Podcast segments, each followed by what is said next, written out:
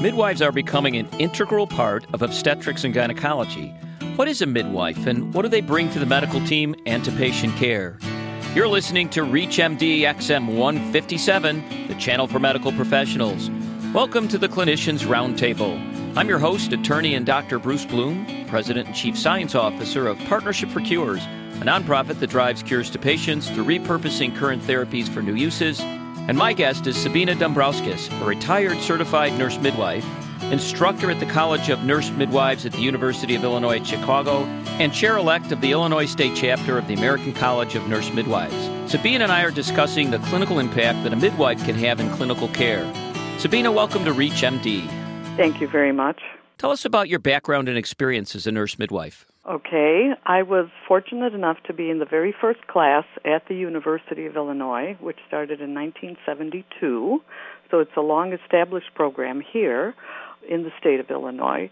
I've worked uh, full-time as a nurse midwife. My job has been a fifty-fifty role, fifty percent as an educator of uh, future nurse midwives and women's health care nurse practitioners, and as a full-scope nurse midwifery uh, practitioner, doing outpatient care and deliveries.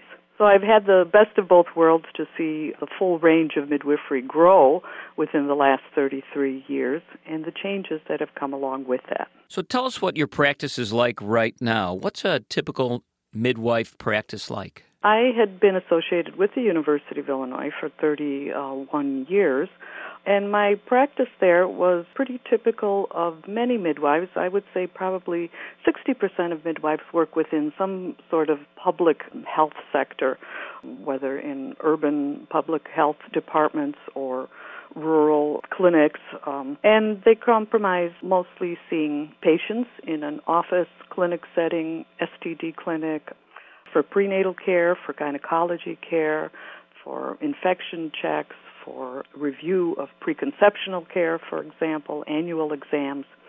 And then uh, the other half of the job is generally involves some labor and delivery call and postpartum um, care and visits.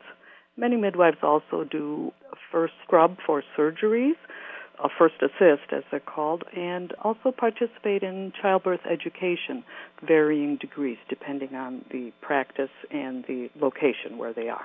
And what was your favorite part of midwifery? Well, I tell you, there's nothing like a wonderful birth experience, and that part of my career I will certainly miss.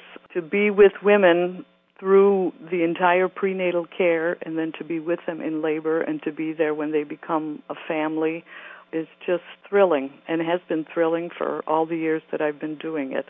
I certainly enjoy outpatient care and meeting women and educating them and providing um, insights into their own health and well-being, but I think births have been the highlight. And in your practice, did you work under the supervision of a physician, in conjunction with physician, or independently?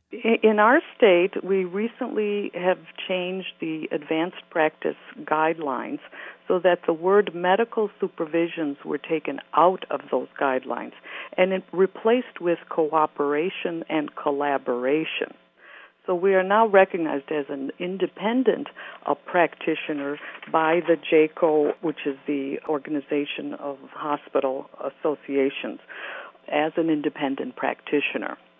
So this gives us a little bit more freedom and leeway. We still have to be privileged, certainly, at the organization that you'll be working at, which scrutinizes your background, your educational, your skills, et cetera. So for the first time in the state of Illinois, we are truly considered independent practitioners. That doesn't mean that we don't work with physicians. We certainly do. And in most practices, there is some sort of collaborative agreement between your backup physician and practice of midwifery. Sabina, could a midwife in Illinois open up her own practice and have her own facility to see patients? Uh, yes. Over the years, I've known several practitioners who were very creative in the way that they devised their collaborative agreement. One midwife I knew a few years ago hired a physician to be her collaborator when she needed him, but otherwise he was not part of her practice.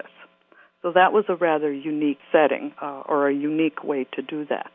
to be actually independent, I uh, I think it would be quite difficult because we can't handle all problems that come up in birth. While most of birth and gynecological issues are pretty normal, so to speak, um, there are always those complications that require the expertise and education of a physician.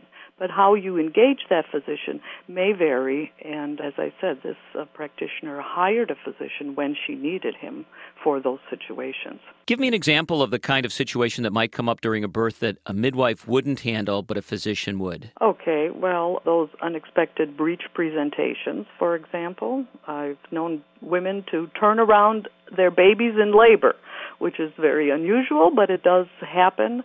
Or you're having some sort of difficulty, there's fetal distress, or it comes time that uh, her labor just has not progressed and there's need for some sort of intervention. And generally the interventions that nurse midwives are not trained to handle are forceps deliveries and cesarean section.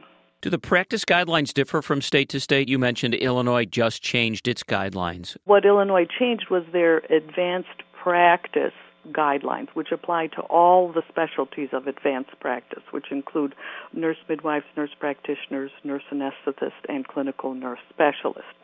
The practice guidelines, or the standards sort of, are set by our national organization.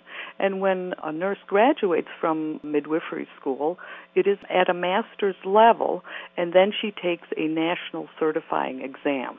And passage of that exam then assures that this practitioner has been well-trained and is able to function as a certified nurse midwife.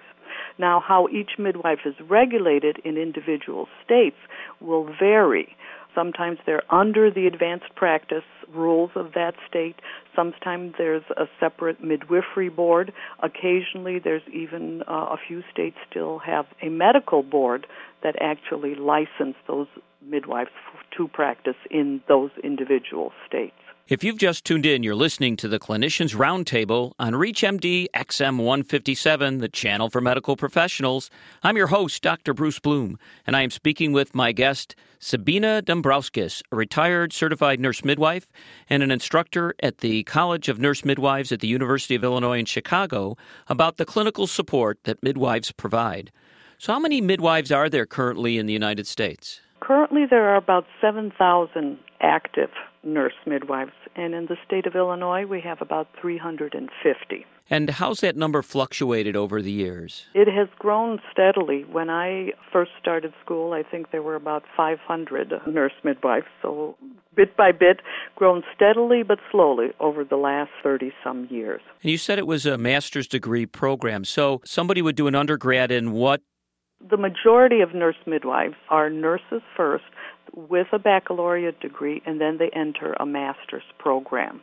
And uh, at the end of that, they get a master's degree in nursing with a specialty in nurse midwifery. And the programs generally are about two to two and a half years.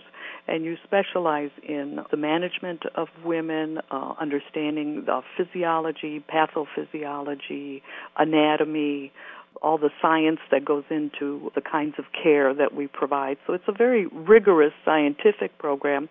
There's research components, professional ethical components, besides the scientific knowledge base. And when a midwife is done with her master's degree, or I suppose his master's degree, because I know there's some male midwives. There are about uh, one to two percent of uh, nurse midwives are male. So is there an internship, a residency, or some clinical component that a nurse midwife needs to do after the master's degree? It's an integral part of the educational process to do clinical experiences. And the professional organization, the American College of Nurse Midwives, has set certain guidelines of how many experiences midwives need.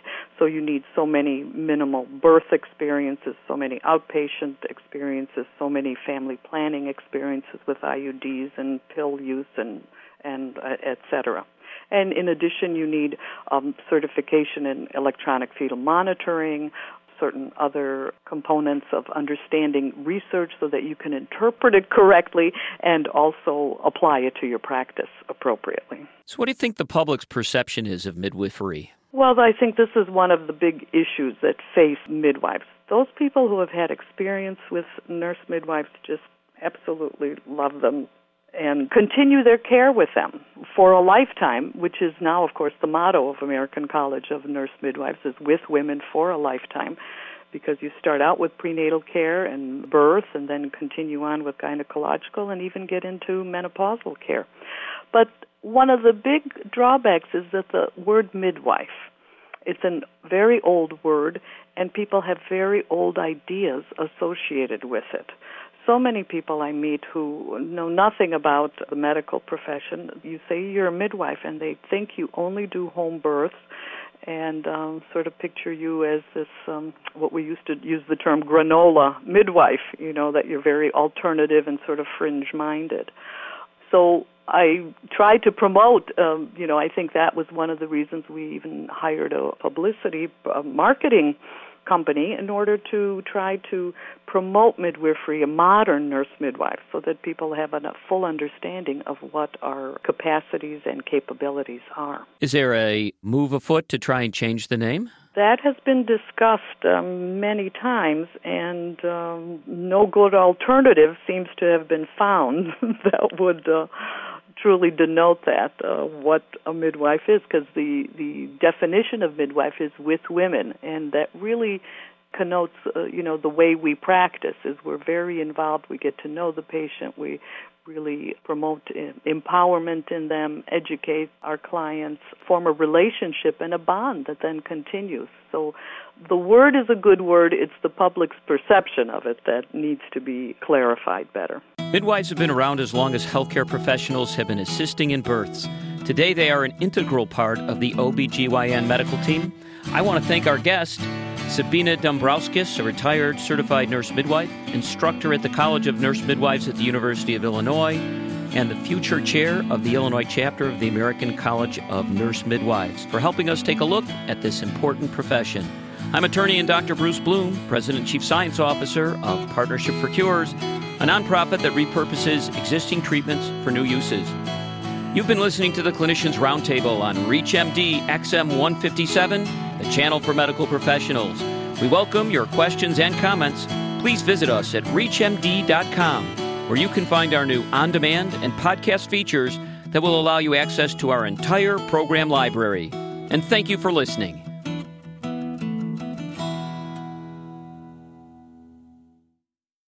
This ReachMD program is featured on Sermo, a free online community exclusively for physicians.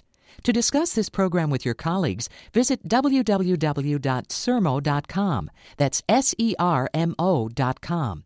When you join, enter ReachMD in the promotion box to receive a fifteen dollars Amazon gift card.